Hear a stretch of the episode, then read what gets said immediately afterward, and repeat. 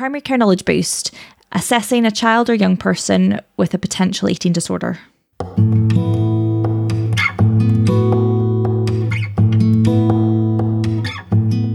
Hello and welcome back to Primary Care Knowledge Boost. Today we are speaking to two lovely practitioners from the um, eating disorder service in, well, one of the eating disorder services in Manchester um, for children and young people. I'll let them introduce themselves, but um, Rachel and um, Vicky came to speak to us um, today about the assessment of children and young people who present with poor mental health but with a more specific slant um, towards eating disorders yeah, it was fabulous to get their take on everything because they've got incredible levels of skill and knowledge and they've got a real amazing way of communicating. So, really enjoyed their initial assessments and how their advice around assessing children and how to talk to them, how to talk to young people, just, you know, trying to be as authentic as possible, trying to sort of approach them in certain levels, but also getting to the nitty gritty of why they're there, doing lots of risk assessments, great advice around sort of consulting with children separately, but also making sure that you get the family's worries. Um, before we then moved on to talking more specifically about um, assessing for disordered eating. Yeah, yeah, exactly. They give us a, a really good overview um, of how to do that initial consultation, and particularly thinking about it from a primary care slant, um, which was really helpful. Um, and we also use a, a made up case um, to try and guide the conversation as we go, which I think was quite useful to structure our thinking about this topic. Um, so we hope you find it as useful as we did. Hi, I'm Rachel Davies. I'm a senior eating disorder practitioner within the MFT Community Eating Disorder Service, and we work with children and young people. I'm Vicky McGee. I am a senior practitioner. I'm a nurse by background and I work in Manchester for the Community Eating Disorder Service with children and young people with complex needs around food. So um, I think when there was discussions around how we were going to orientate this episode, a lot of it focused around consulting with children and young people. Mm-hmm. Um, can you tell us a bit about how we've arrived at why we're talking about what we're talking about? What what what is it about young people that means that we have to have a sort of conversation about how to talk to them? Well, I think primarily, I'm, well, I'm speaking for both of us here, but primarily what we know is that children are usually brought to the GP by a parent or a carer. Yeah. And that's what differentiates, obviously, their presentation to adults in that there is a lot within the system that is going to that's going to get a lot of information from as opposed to the child's voice solely from themselves so i think we just need to take into account all the collateral all the information we can get from a mum and dad a carer as well as schools, the feedback loop that you get from the system as opposed to the adult when they come and book their own appointment and say, I've got these worries about myself. And particularly when it pertains to eating disorders, which, as we know, within you know probably at any time any age range it's an illness that where the, the person may feel less inclined to, to contact a service um, and may be more reluctant to seek support and help so we think that that's probably where we need to really focus on what people around the young person can say um, but also more generally speaking, children it, it's such a it's a short time frame. Mm. So it's children, teenagers, it's a short time frame, but loads happens within that time. There's a lot of development and a lot of transition. So speaking about a child, a primary school age child, is very different to speaking to a 17 year old and how we need to approach them. So I think that's probably why we think this is important, so that we know as primary care professionals, any kind of any professional working with children, how we might need to approach things a little bit differently. I think probably one of the most important things to kind of hold on to is that although they appear reluctant to want to tell you anything whatsoever, um, they are actually relieved when they're able to tell somebody. Yeah. So, um, you know, it, it's not like they come to us and they're like, blah, blah, blah, blah, blah, yeah. here's my life story, yeah. please help me with this. Um, having worked in other areas of mental health as well as eating disorders, they're a lot, it, it, they're very reluctant to tell you any information. But I think that if you can just connect with them on any level about anything as a way in, that they more often than not, when they're at the other side of treatment, they will say, oh, it was such a relief to be able that you, that I was able to tell somebody because I thought I wanted to keep it a secret, yeah. but actually it was it was awful. That's really good to know. Kind of have that insight into what they might be thinking. Yeah, yeah. yeah. Great. So I think we thought we'd approach the rest of the episode um, using a made up case of a young person um, coming into general practice to kind of frame the discussion. Um, so we've got 14 year old Susie um, who's been brought in, as she said, by her mum um, to the GP practice. And mum tells us that she's been struggling to get her to the doctors, uh, but she's been worried about Susie for months. Her impression of Susie is that she seems to be low, moody, argumentative, teary, and spending a lot of time alone in her room. Um, she stopped sports lessons, um, which she used to um, really enjoy, and isn't spending as much time with her family. Um, she does still go out with friends, but she's not telling her mum where she's going um, and for how long she's going to be out with them. So, what what would be your approach um, straight off the bat if you've got just that history from mum and you've got Susie there as well with you?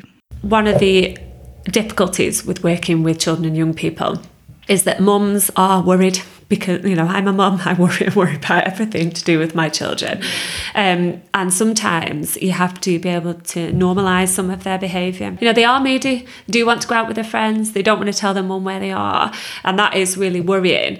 And so we kind of always start with thinking about well, what what's what's the normal stuff, and then maybe what is not the what's the not so great stuff that's going on, and is that a change? The biggest thing would be is that a change? Has, has Susie always been like this? Has she always been a young person that hasn't really wanted to tell mum and dad where she's going or been reluctant to share information with mum? Has she always been quite moody? Because normally a low mood or a, ch- a shift in mood is something's happening, isn't it? So I, I would be saying some of that's quite normal, but has it, has it always been normal? Like what, what's different? Have you noticed any other changes with Susie that maybe um, might be going on at the same time?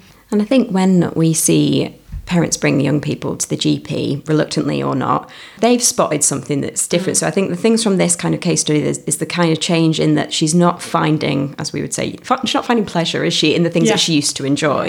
Yeah. So there's a, there's an identification of a change. Is she just a teenager and transitioning and not wanting to do all the stuffs that perhaps she felt a bit under pressure to do in the past? Maybe she's prioritizing her friendships, but we're not going to get to the the absolute, you know, nub and thrust of of everything that's going on within a within a brief consultation. Mm-hmm. So the way that we might work in an assessment, which we might suggest that that perhaps primary care professionals also do, is to spend some time all together with the young person, with mum, and say, "Mum, what, what are you? Why are we here today? You know, what are you what are you worried about? Because you, you, clearly are. We've yeah. got an appointment." And then we talk through that. And then because of because of Susie's age, it may be also useful for Susie to have a space to be able to speak on her own with all the kind of policies that we we know we have to use with young people, you know, indication around transparency, around sharing information about risk. But we also know that perhaps Susie isn't able to say, my mum's doing my head in. I want a bit of space. you know, I'm, I love hanging out with my mates. It makes me feel good. And you know, and finding out that actually we can provide some reassurance to mum from from having a bit of space alone with Susie, and then come back together. And I think that's usually what we find really helpful. Coming back together at the end oh. in our work in the community eating disorder so we have a bit longer in our sessions, and we that is a resource and a bit of a luxury probably for primary care professionals to be able to utilise that time in that way. Um, but where it comes to coming back together, the reason we need to do that is obviously because if there is a risk identified, we need to do a bit of preliminary safety planning and a bit of next step conversation. Where are we going to go from here? But in terms of directly addressing Susie. She's 14. She probably wants to be spoken to like she knows how she yeah. knows what she thinks. Yeah. She probably, you know, the feedback we get is at the end of working with young people, usually rather than at the start, is I really appreciate being spoken to like an equal and, mm. you know, being listened to. But it's just about making sure that that young person feels very acknowledged and, uh, you know, that they, what they're saying to you is heard and if that it's just needing to pass back some reassurance to mum then that will be that will be a positive for their relationship. But if it is actually through the assessment Susie's able to say I am feeling a bit more flat. I can't be bothered. I've lost a lot of motivation.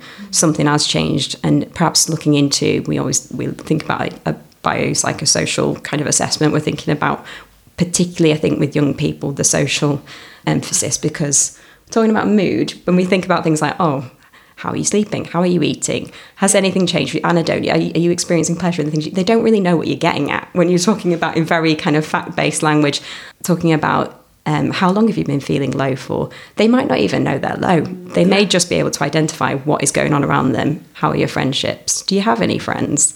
You know, how's school going? How are your grades? Things that we know that they can then they can link a response to. Mm. and you know you can kind of summarize what they've said and say well you know that that sounds like perhaps you're feeling a bit lonely. You know repeating that back to them. And these are all tactics i know that GPs and primary care professionals will be using, but it is a little bit different, I think, when when someone maybe hasn't developed the language to describe mood that adults may have developed. Yeah. Having said that, we do work with teenagers who are very, very, Very- emotionally intelligent, probably more advanced than, than us in our 30s and 40s. But, you know, that's the And difference. so a lot, but often they, they don't know. They've uh, particularly in eating disorders. A lot of them have fallen into it without even realizing. So they what might have started as I think I want to do a bit. I want to feel better. Like in particular around COVID, we had lots of young people who said, you know, Joe Wicks is on the telly. I want to do couch to five k. I want to feel a bit healthier.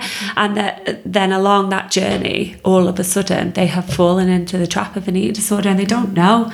So quite often their first point uh, of contact with a professional, with a GP, and the so if you ask them questions about the mood, they might be like, well. I'm f- I'm. Mood's fine. I'm not eating anything, but my, but my mood's fine. So, so sometimes it's about being able to say, you know, what changes have happened, and did you used to be a person that likes going out and about and doing things? And often you say to them, you know, we use a rating scale, like how's your mood? If it's like top of the world, it's like a ten. If it's like terrible, rubbish, can't get out of bed, it's a one. They'll say, well, what? What? Some of them will say, well, what's it? What do you mean a mood? Like a mood? What? What's that? And Yeah. but others will say. I know what my mood is and it's low or depressed or Yeah. high or Yeah. yeah. it's just about finding out what they're like like Rachel said like their languages around yeah. that Yeah, huge variation, hmm. definitely. Yeah. And then you have primary school age children, which we do see, and who need quite closed questions, who you may be speak, you may not need to have time alone with. You'll be speaking through mum, but it doesn't mean that they don't need obviously any time to be addressed directly. But it may just be using those closed questions. We often use things that perhaps you know may not be as easily utilised in a in a GP consultation, but things like sorting statements. So we have lists of what we might refer to as symptoms, but that we use a bit more played down jargon. So it's it's kind of things like I used to enjoy doing things and now I'm not so up for it. Things like that, and then it, it's easier to kind of just point at these statements and think I identify with that, I identify with that, without having to kind of describe yeah, find the word. which is tricky yeah. Yeah. yeah especially for younger children or children perhaps on the autism spectrum uh, so it's it's yeah it's, it's thinking about what are their what are their other needs as well Mm. How's what's the best way of getting them to be able to say what they need to say within the short space of time that you're able to say it you know Yeah. um, yeah And can I just ask um, about the coming back together um, at the end um, with, say, Mum and Susie?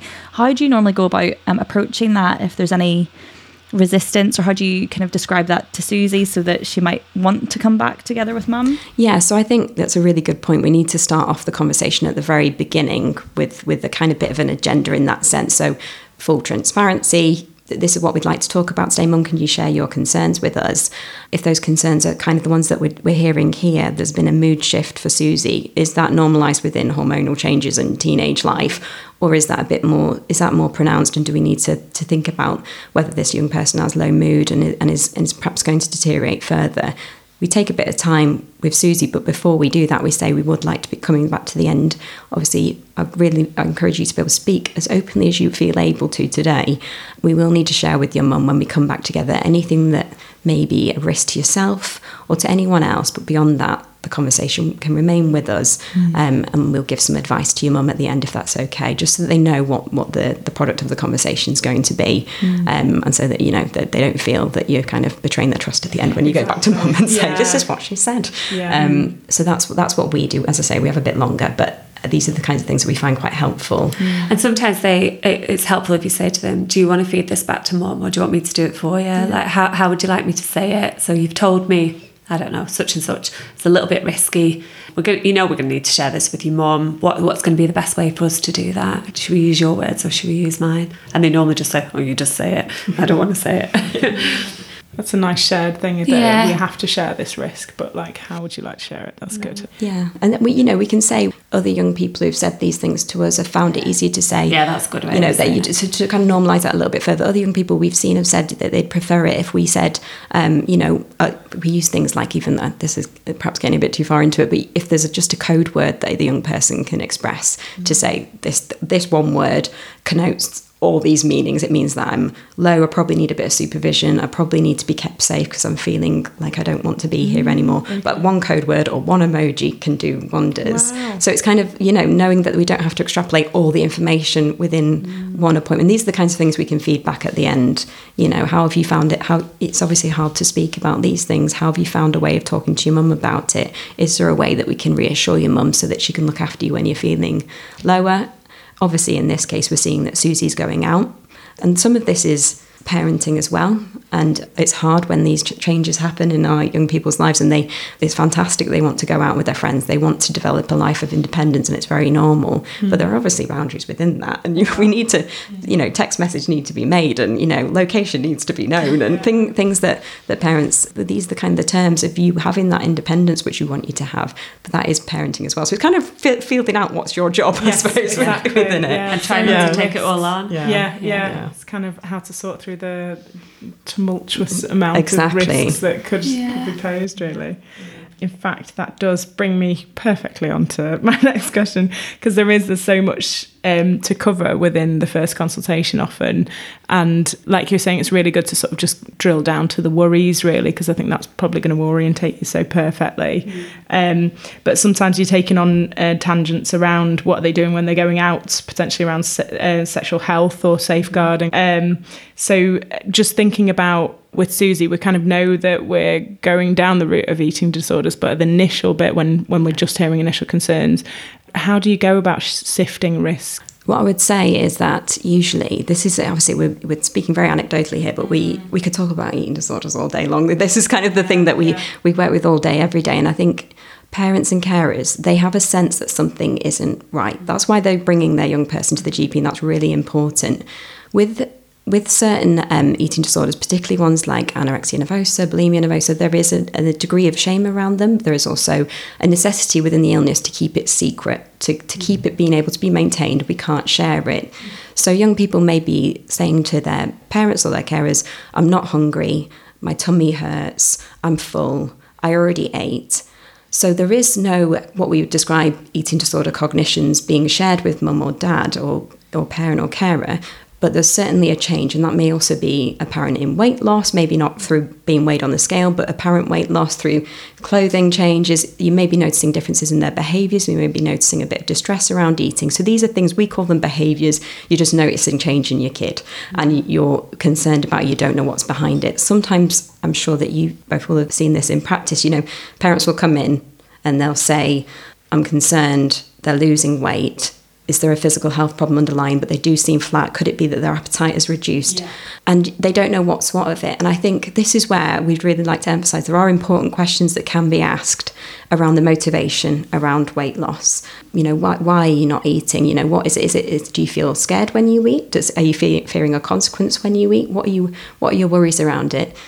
you may not get to that in the consultation. And I think what we would really, really emphasise within this is that we, as an eating disorder service for, for children and young people, we have access and waiting time standards, which indicate that we, we have to see young people where their where their um, criteria is met for the referral within four weeks if we see it as a routine referral, or seven days if it's an urgent referral. For any any of the like when we screen our referrals, we've been looking for like any red flags, so any vomiting, any fainting, any pain, any blackouts, any low blood pressure, any weight loss, any like hair falling out, hair growing on other parts of the body. So sometimes young people, like we said before, they haven't got the language, or they, they might they might not know. Yeah. They might just say, um, particularly if they've got a diagnosis of autism, and they might have just stopped eating. They don't know why they've stopped eating. So we kind of have to go a, a different way, but we can do that bit. We just need to know red flags, so physical health red flags, and are they vomiting? How much are they? So even if you just said to them, sounds like eating is really, really tricky for you at the moment. What are you managing to eat?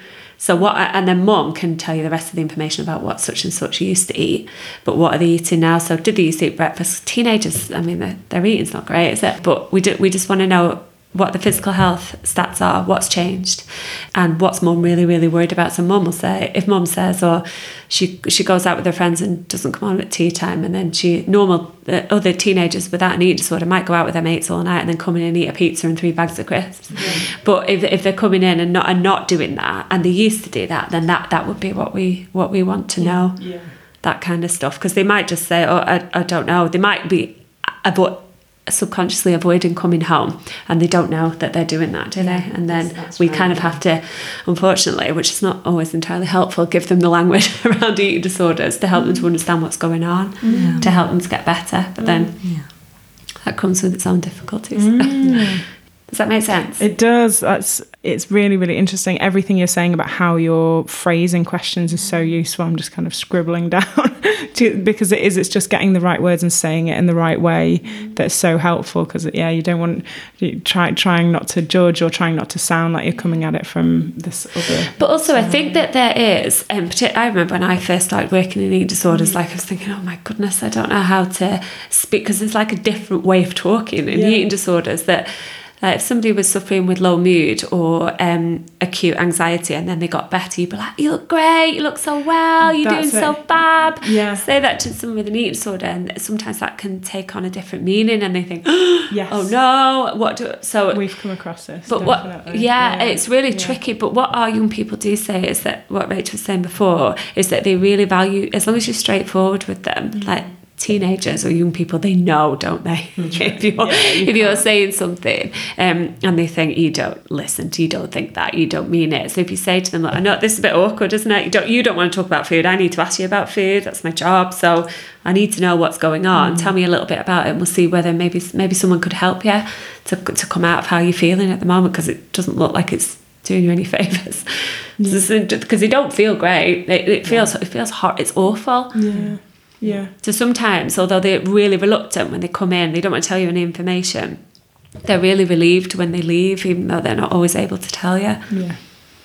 Um, so we thought we'd go skip back to Susie. Um, we've got a little bit more from Mum and from her about what her worries are, and we found out a bit more about her background in terms of from an eating disorder side of things. So though she's not going to sports things, she's actually exercising quite a lot. She's she's started exercising on her own six times a week, and she's skipping family meals. Um, we find out that she's quite keen to continue to lose weight, that she's not happy at the weight that she is and that she has been losing weight and it has been intentional. We've not put her on the scales at this stage, and actually, that can be quite a difficult part of the obviously can be a really difficult part of the consultation about when and how to do that. Um, she has had a recorded body mass index of eight, um, 19 um, reasonably recently, but she's probably less today. So, where would we go from here? What do you think? How would you approach it from here? Because I think, from my eyes, this is an appropriate referral to us, to our mm. service. And I think that with Susie, what she's disclosed is, and what Mum's disclosed is initially is, I'm concerned about her mood. That's that's where her concern has been. We've done some more exploration. Actually, what we found is underlying this is what we see is real real withdrawal from family meals, from family life, and that's and that is really really common within within eating disorders, particularly ones such as anorexia nervosa, and trying to withdraw and and kind of go under the radar. And this is very exposing. This appointment It's the first exposing appointment, um, and I think so. I can understand why um, primary care professionals would prefer to um, perhaps well may think should I weigh this young person or not. What we would say is we we do find um, having um, kind of an index of, of weights, including historic weights, Okay. um, they are helpful for us. It's to ascertain the secondary physical health difficulties and what the risk around that. Uh, Regard, it's not to kind of screen for our service. We're not a weight-based service, and as we know, someone can be in the a normal or healthy weight range, but if they've had rapid weight loss um, through a, through a, you know a short period of time, they can have the same um, physical health complications as someone who's who's underweight, and that, so that's something that we we aren't emphasising in our referrals. It is just helpful for us to know if do we need to see this young person, when do we need to see this young person. That's why it's also helpful to know what their intake is. So to emphasize right, mum, dad. Um, who is seeing this young person eat and what are they managing to take in a day? And that includes fluids as well. Um, so I would ask those questions. That's what I want to know. Because of the weight loss that's been indicated, I'd be asking, could, do you have any idea, mum, dad, or Susie, how much weight you've lost and over what time frame? So a chronology would be really helpful. Do you remember when this started? Time frames would be really helpful. And then there are obviously physical health uh, kind of interventions that would be helpful at that point. So a range of bloods, possibly an ECG, doing some blood pressure and pulse. Those are really helpful for us as well. um, we don't have a referral form. I know that a lot of community eating disorder services do, and on those things you'll find those kind of parameters are being asked for, and that's why they, they are really useful to have. But for us, it's the behaviours that are really really useful. So we, you know, behaviours isn't a nice word, but it's it's essentially what we're seeing that's changed.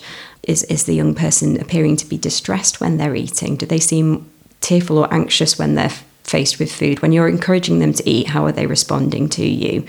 Um, what are their choices around food when they do eat? Is there something that they feel more safe or more comfortable with eating? And does that happen to be a lower nutrition option?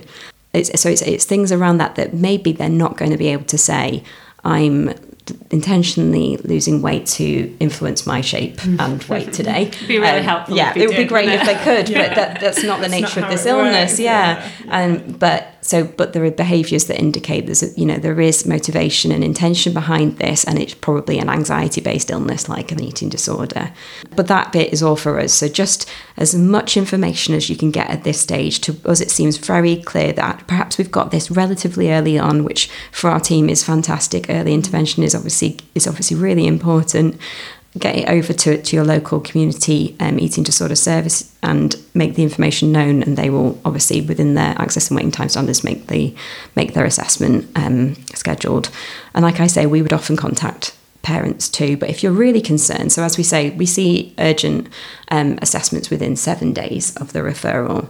It is sometimes the case, as I, you know, I'm sure that every GP, every kind of primary care professional's nightmare of seeing someone and actually they're too poorly to wait seven days. Do they need mm. to go to A and E that day? Yes. Um, and that may be the case, but we would then pick them up. We'd call it an emergency referral. We'd pick them up within the next working day. So, you know, and the obviously the care team in the hospital would look after them until that point. And we often get calls from um, professionals will say, I've got this young person in clinic, they fainted while they've been here, they said they've not had any fluids for, I don't know, uh, well over 12 hours. Mum can't tell us when she last ate.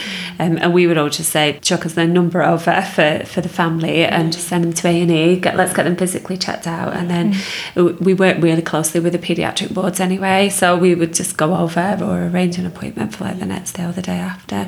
But when thinking about um, physical health ops whilst they're in an appointment, it is really tricky Mm-hmm. Um, especially some of them will have been monitoring their weight like two to three times a day, but some of them might not have a clue.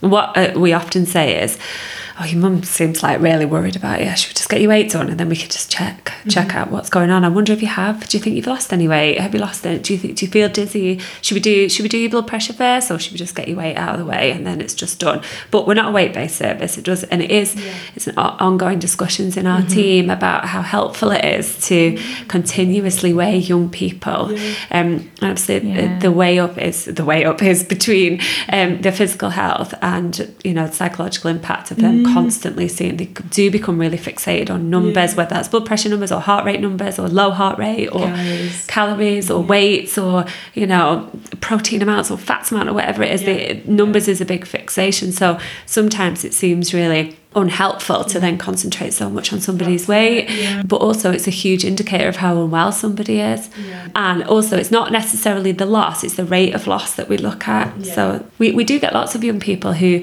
have just been healthy eating for a really long time and have lost weight and they wanted to lose weight and that, that's fine it's not affecting their functioning but then when it, it's when it tips and then the weight drop drops off and then they can't see it so sometimes seeing it, they're like, oh, I didn't even realise that this had happened. Yeah. So sometimes you have to gauge it with a young person, don't you? Mm. Yeah, that's really, really helpful. Yeah, it's good to go through the red flags as well because um, the one thing this year I discovered was the MEED criteria. Yeah, yeah. is that something that you'd recommend to try and assess? Absolutely, absolutely, yes. Yeah. And so that's obviously it's what you know our paediatric hospitals are using when and A and E our A and E doctors, and we've kind of um, tried to develop some local inpatient guidelines for our our locality. So obviously, as I say, we're working across Central Manchester, North Manchester, Salford, and Trafford, um, and it's obviously every this is a national um, national policy. So that has been that is really helpful, and it's kind of a real back to basics. What do we need to do?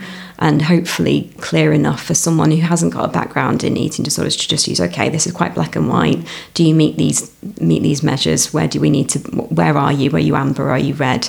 And then we know how to to do it. But obviously, as I say, and I really want to emphasise this, we also as a service will help to to kind of rag rate or rate where how quickly this young person needs to be seen.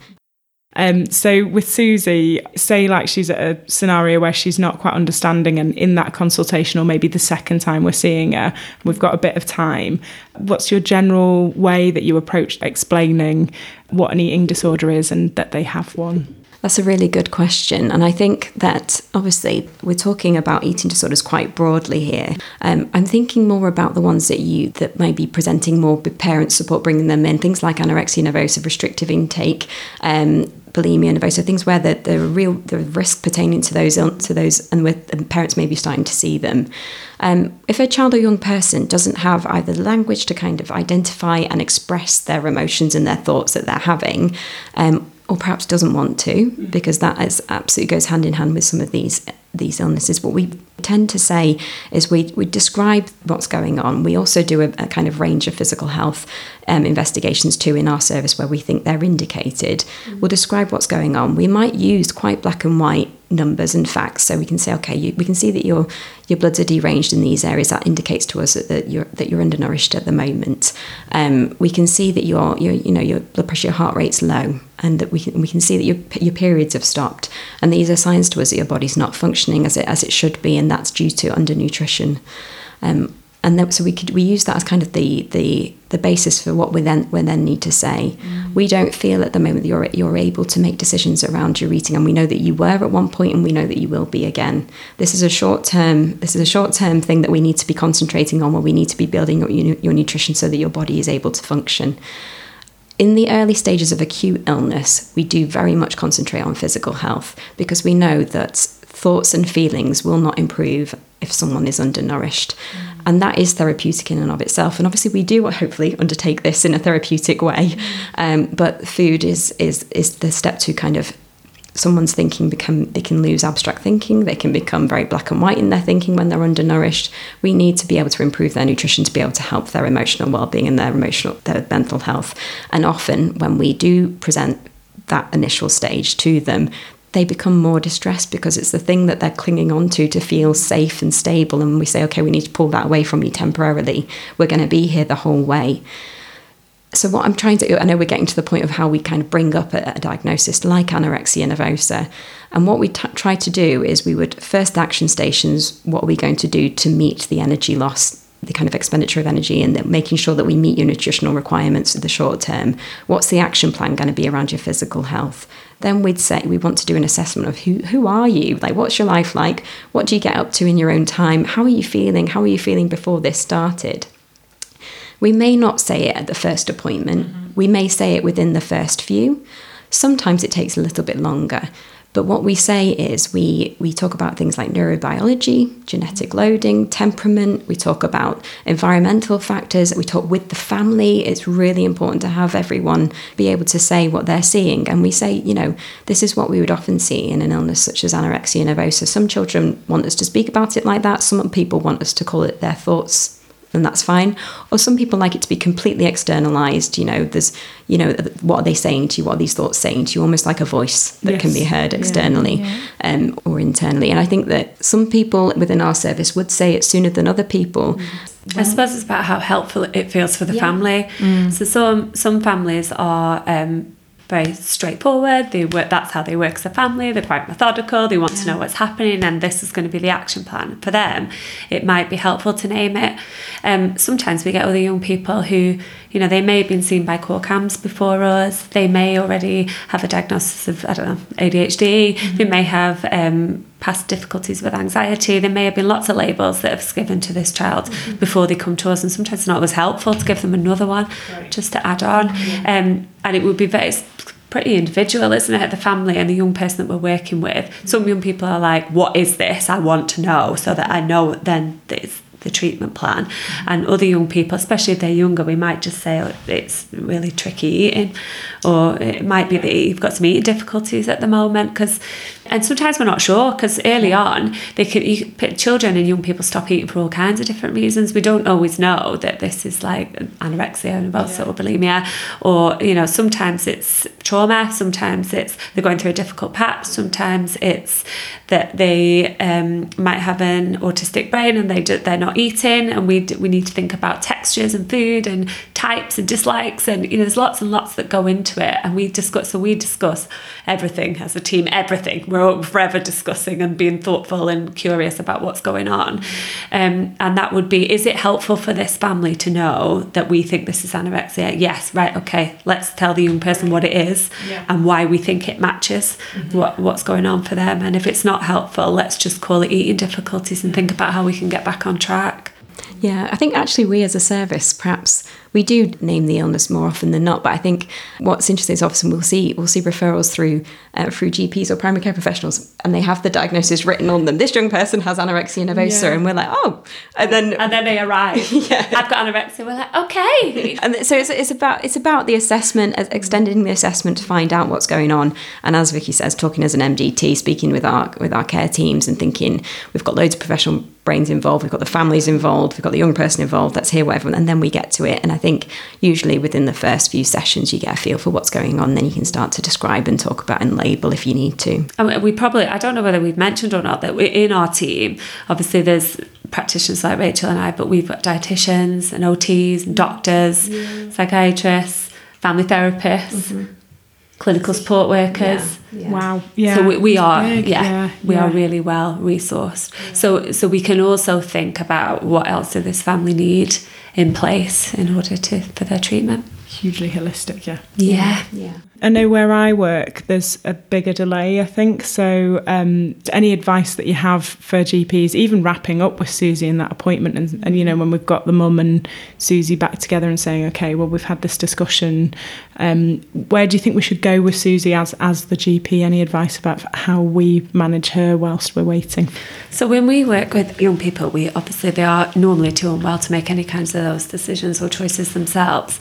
So I would be saying something to mum like, um, and with Susie present, but directing it at mum or dad or whoever's with her, that we need food to survive. Like nobody lives on this earth without eating. You know, we need food to survive, and that your mood will improve if you eat. And I wonder if you could try. What could you try? What could you try and add in? So it sounds like you're not managing breakfast, and it sounds like lunch is really tricky. But I wonder if you could. What could you have? You have like a breakfast bar, a banana on your way out the door. Could could mum try and help you to to do that in the morning? And just because the, for the first couple of appointments, unless they were acutely unwell and we were thinking they need refeeding or we need to think about paediatric admission or we might see them a bit more intensively. But if you were managing it in a primary care setting, you can you can only give advice and hope that mum is able to take that on board. Um, and then just say, this is what we'd like you to do and we'd like you to come back and see us. But in the interim, if there's any difficulties, we need to go to A&E. I think that's it. I think it's the being very aware of the the parameters for for health, and I know that's that's the risk, isn't it? That's the whole that's the whole the whole point. So I suppose if um, the young person is particularly physically compromised because of the restriction, I hope that the there is some. I know what you're saying about certain localities perhaps not being able to. Um, to kind of implement their the the waiting standards as as they as they could or would want to be, um, so there, there is that. But what I would say is that they should be still advising the GPs and the, the primary care professionals of, of what care they need to be undertaking in the meantime. Um, so, as I say, the, the typical kind of physical health investigations that we would ask GPs to do are the, a set of blood tests, which we would advise the GP of if they haven't done them already, which often you guys have already done, the ECG and the blood pressure. And so from from the referral on, we should then be deciding: is this person okay to wait one week, or do we need to see them in three days, or are they actually fairly routine? And can we have a phone call with the parent, give some advice, and see them in three weeks? That weight of responsibility should be with us once the referral's been made. But it's just I know when when you're kind of in a, in a locality that perhaps doesn't have the resource at the time, that that risk is more landing with you. And we do have GPs who perhaps haven't known about our service, who have seen young people while they've been really lovely scrambling around trying to find the right place to send this young person, referring to CAMHS, perhaps CAMHS referring back and saying, nope, that's not us. Fortunately, we have really good relationships with our local CAMHS services and they, they know about us and they can pass, pass things on. But, you know, things being slowed down and they will see people and perhaps take um, blood pressure um, every two weeks, every three weeks, things like that. But a lot of um, the emphasis, and this includes when we work with the children and young people too, is on the family support and saying to mum and dad and carers, okay, this is this, if this is what young person's managing. You need to keep a, keep a note, keep a record of what they're they're managing every day and you need to be seeing them when they eat. And that can be very difficult for working parents but we need to have some supervision some eyes on the young person. It may be that school needs to be contacted. You need to let them know that they can't be doing gp uh, sorry they can't be doing pe another acronym for now. They can't um, they need to be resting a bit more they need to be not expending as much energy if that makes sense um, and we need to be you know sitting tight and waiting for for it to be seen. And then I suppose when I was referring to the physical health parameters, if they are acutely unwell, then you need to be saying if they're getting chest pain, if they're fainting, you need to be taking them to A and E, um, and and for a, for a, you know their medical review there. It's really tricky, isn't it? And it is really difficult because obviously the parents that the families that come to us are normally normally it's the teenagers are at an age when they are just increasing their independence, and then all of a sudden we're saying the emphasis is now on you. You need to be watching them eat. You need to be yes. supporting them to eat. You know, lots of young people will say, "Well, I don't need to eat because I'm eating at Mary's or I'm, I'm eating at blah blah blah blah," and we just say like but just pretend that they are a much younger child and, and remember how you used to you've been feeding them your whole life mm. you know how to do it because often they feel like they just have got no control the mums and dads I don't know what to do I don't know how to feed my child we you do know how to feed your child it's about empowering them mm.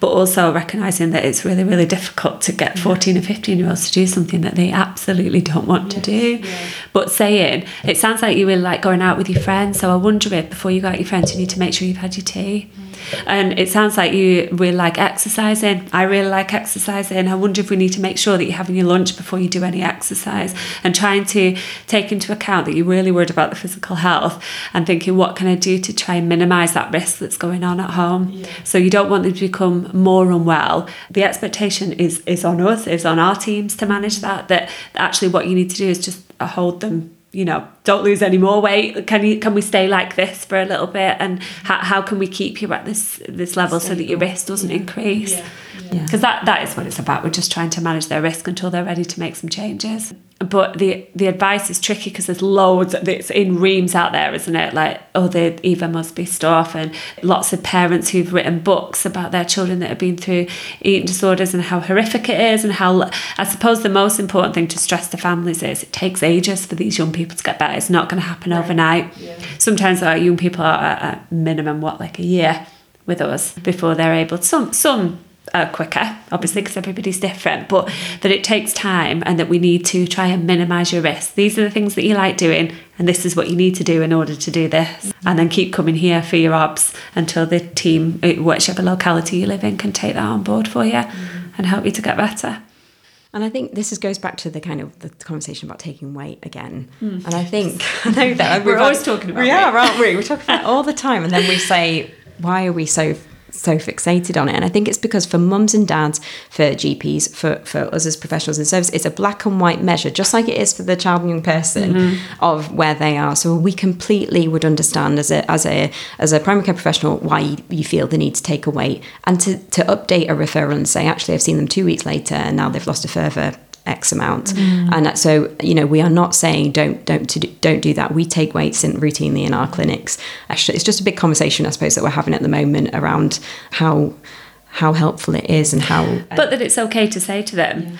"I do need to take your weight. I wonder if it'd be helpful yeah. if you looked or if you didn't." Like yeah, you can, okay, turn around if okay. you want to. but You know, it's you don't have to look. I can look. I can put a piece of paper yeah. over it. Yeah. We, you know, it doesn't have, have, to respond no, to it as we, well. We, so we don't have to because they know. They know if you if you give any kind of response, they're thinking, right, I know, I know where that's which way that's gone. So you're just kind of keeping. If you do weigh them, you're kind of keeping. Unless there's kind of emergency mm-hmm. scenarios, we're just kind of keeping quiet. Essentially, we're not celebrating or commiserating. No, and just try and. I know this sounds ridiculous, but try and like minimize it as much as possible. Yes. Like, yeah. you know that we need to do this. Let's yeah. just put your shoes off and just jump on the scale. Why don't you turn around and I'll just I'll take it down, and then we just got a record of where you're at.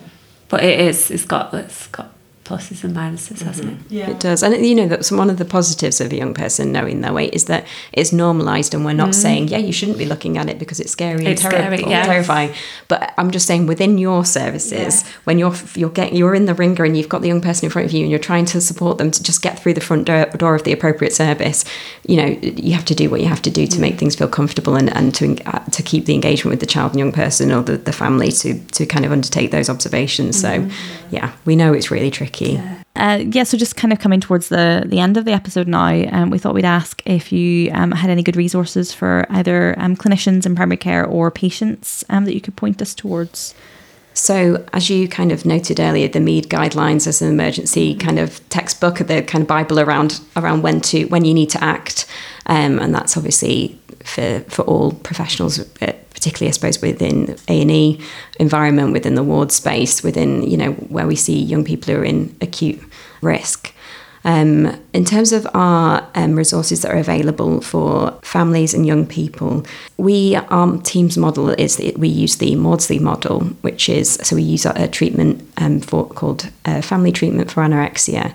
Um, there are resources, as, as Vicky was saying, that, that, are written by parents who have lived experience of their child or young person having come through an eating disorder and have recovered, and um, Eva Musby one of those parents who's, who's um, has a has a range of resources on their website and on YouTube that you can access for, for free. And in various other languages, there are some kind of fact sheets available as well. The Beat charity yes. has resources available on there, and they also have helplines and um, other information available too.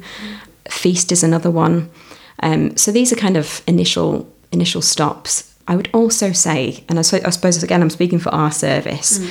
um, in particular, but we would also say to GPs and primary care professionals, you can give them our number too. So we take self referrals, we take referrals from parents, we take referrals from schools, we take referrals from social workers. Mm-hmm anyone who's involved with a child or young person who's concerned around eating their eating, they can get in touch with us directly.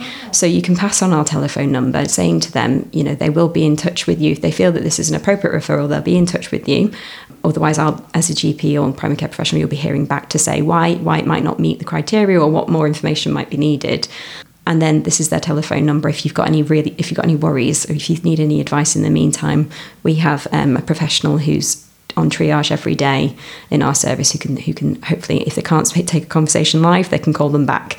Yeah thank you. We'll link to them all in the episode description and uh, so yeah just at the end point of the episode then we always ask all of our guests what um, your top learning points would be that you want listeners to take away from today if they can only remember a couple of things from the chat what do you want those to be uh, for me, I guess it's what we've, we've almost just ended on. Don't let anything be a barrier to getting in touch with us. Apart from obviously your own time, I know that it's precious.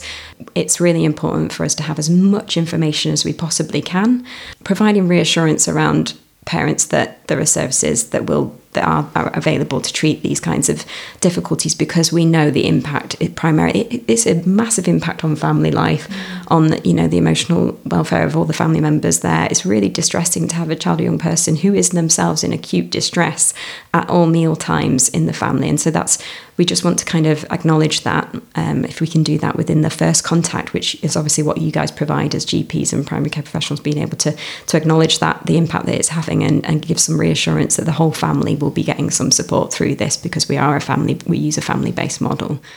I suppose mine would just be that, you know, we're not, the expectation is that primary care professionals are not the experts in eating disorders. We're not expecting like war and peace in, in your referrals.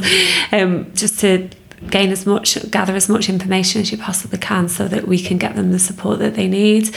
Um, and third, to remember that you can't do anything wrong by asking a young person. I think that lots of professionals, and certainly before I worked in mental health, I was the same, thinking, oh, I don't want to say anything that's going to upset them or make them feel worse, or I'm going to cause this eating disorder to spiral out of control. There's nothing that you can say as long as you're straightforward and honest and transparent. You can ask what, whatever you need to ask, and if they don't want to answer, they'll just tell you. True. Well, that's amazing advice. Thank you so much, yeah. both of you. Thank, Thank you. you. Uh, so Lisa, it's just us two. Um, it's been we've had an afternoon of running around, so um, a bit of time to kind of think about what's what's settling with us. What are your learning points? Um, yeah, I, th- I thought it was just so fab to get their their take on this whole thing. They obviously are very knowledgeable in this area, and they had lots of tips about um, how to communicate with children and young people that I think would translate outside of um, eating disorders would translate outside of mental health, even um, to any kind of consultation. Yeah. I thought it was quite an interesting phrase. I think they use that they'll often, the children and young people will often be quite reluctant um, to come in, but relieved. Um, um, so I've written down the little phrase reluctant but relieved. Um, So I think that's quite useful to remember because often you can be faced with the um, the teenager who's not wanting to speak, not giving you any responses. Feels like quite Yeah. a challenging consultation. But if you frame it like that, actually, they're probably just got their guard up. They're they're stressed out. They're in a new situation. They don't really want to give up this information. But you know, if you can be that advocate for them, if you can be that kind of straight talking, honest person um, that just tells it like it is, and they can build that trust with you, then um, you might be able to get some useful information, and then they might leave feeling a bit more relieved. So yeah, that's kind of my take. Yeah, absolutely.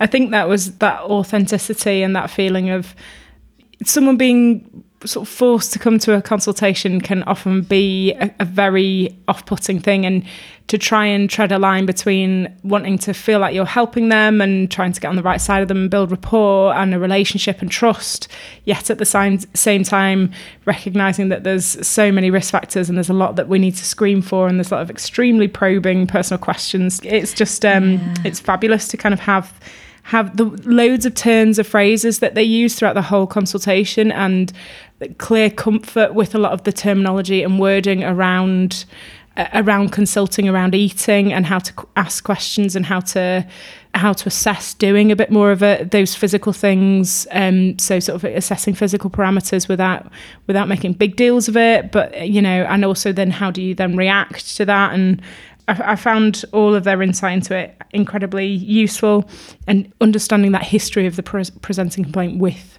these types of things. So, like probing down, so how much when assessing for other things. Yeah, yeah, exactly. When you just speaking out words, that reminded me them of them talking quite a bit about how um, the the child or the young person might not have the um, the language to be able to Yeah. um, put into words what they're feeling, which yeah, I thought was quite striking. Um, and ways to get around that, and and other ways to describe things like um, like mood, like eating, um, things like those phrases that talk, that they talked about that the young person could point to rather than having to actually vocalize it. Oh, the sorting statements. Yeah, those were quite useful tips as well, which I, I thought was quite good. And also the um the the the fact that how they structure their consultation, um, so that they kind of say up front that we do want to get back with the parent or carer, setting the agenda out so that it's not a surprise, and the statements that they used around uh, kind of do you want me to explain to to them? Do you want to explain to them? Yeah. Some other um, young people have found that this is a good way to say it. Like I just thought all of their tips about the consultation were really helpful. Yeah, definitely. Um, so yeah, if you want to get um, in touch with us in any way, you can do so in all the usual ways, um, and we'll put the links all in the episode description. Um, again, we say thank you to everybody who's gotten in touch already, left us a review, liked, subscribed. Um, it's just really lovely to hear from you all. Um, it's nice um, that you're still enjoying the um, podcast, um, and please do get in touch if you have any ideas or any thoughts about how we can make it better for you Till next time. on Primary Care Knowledge Boost.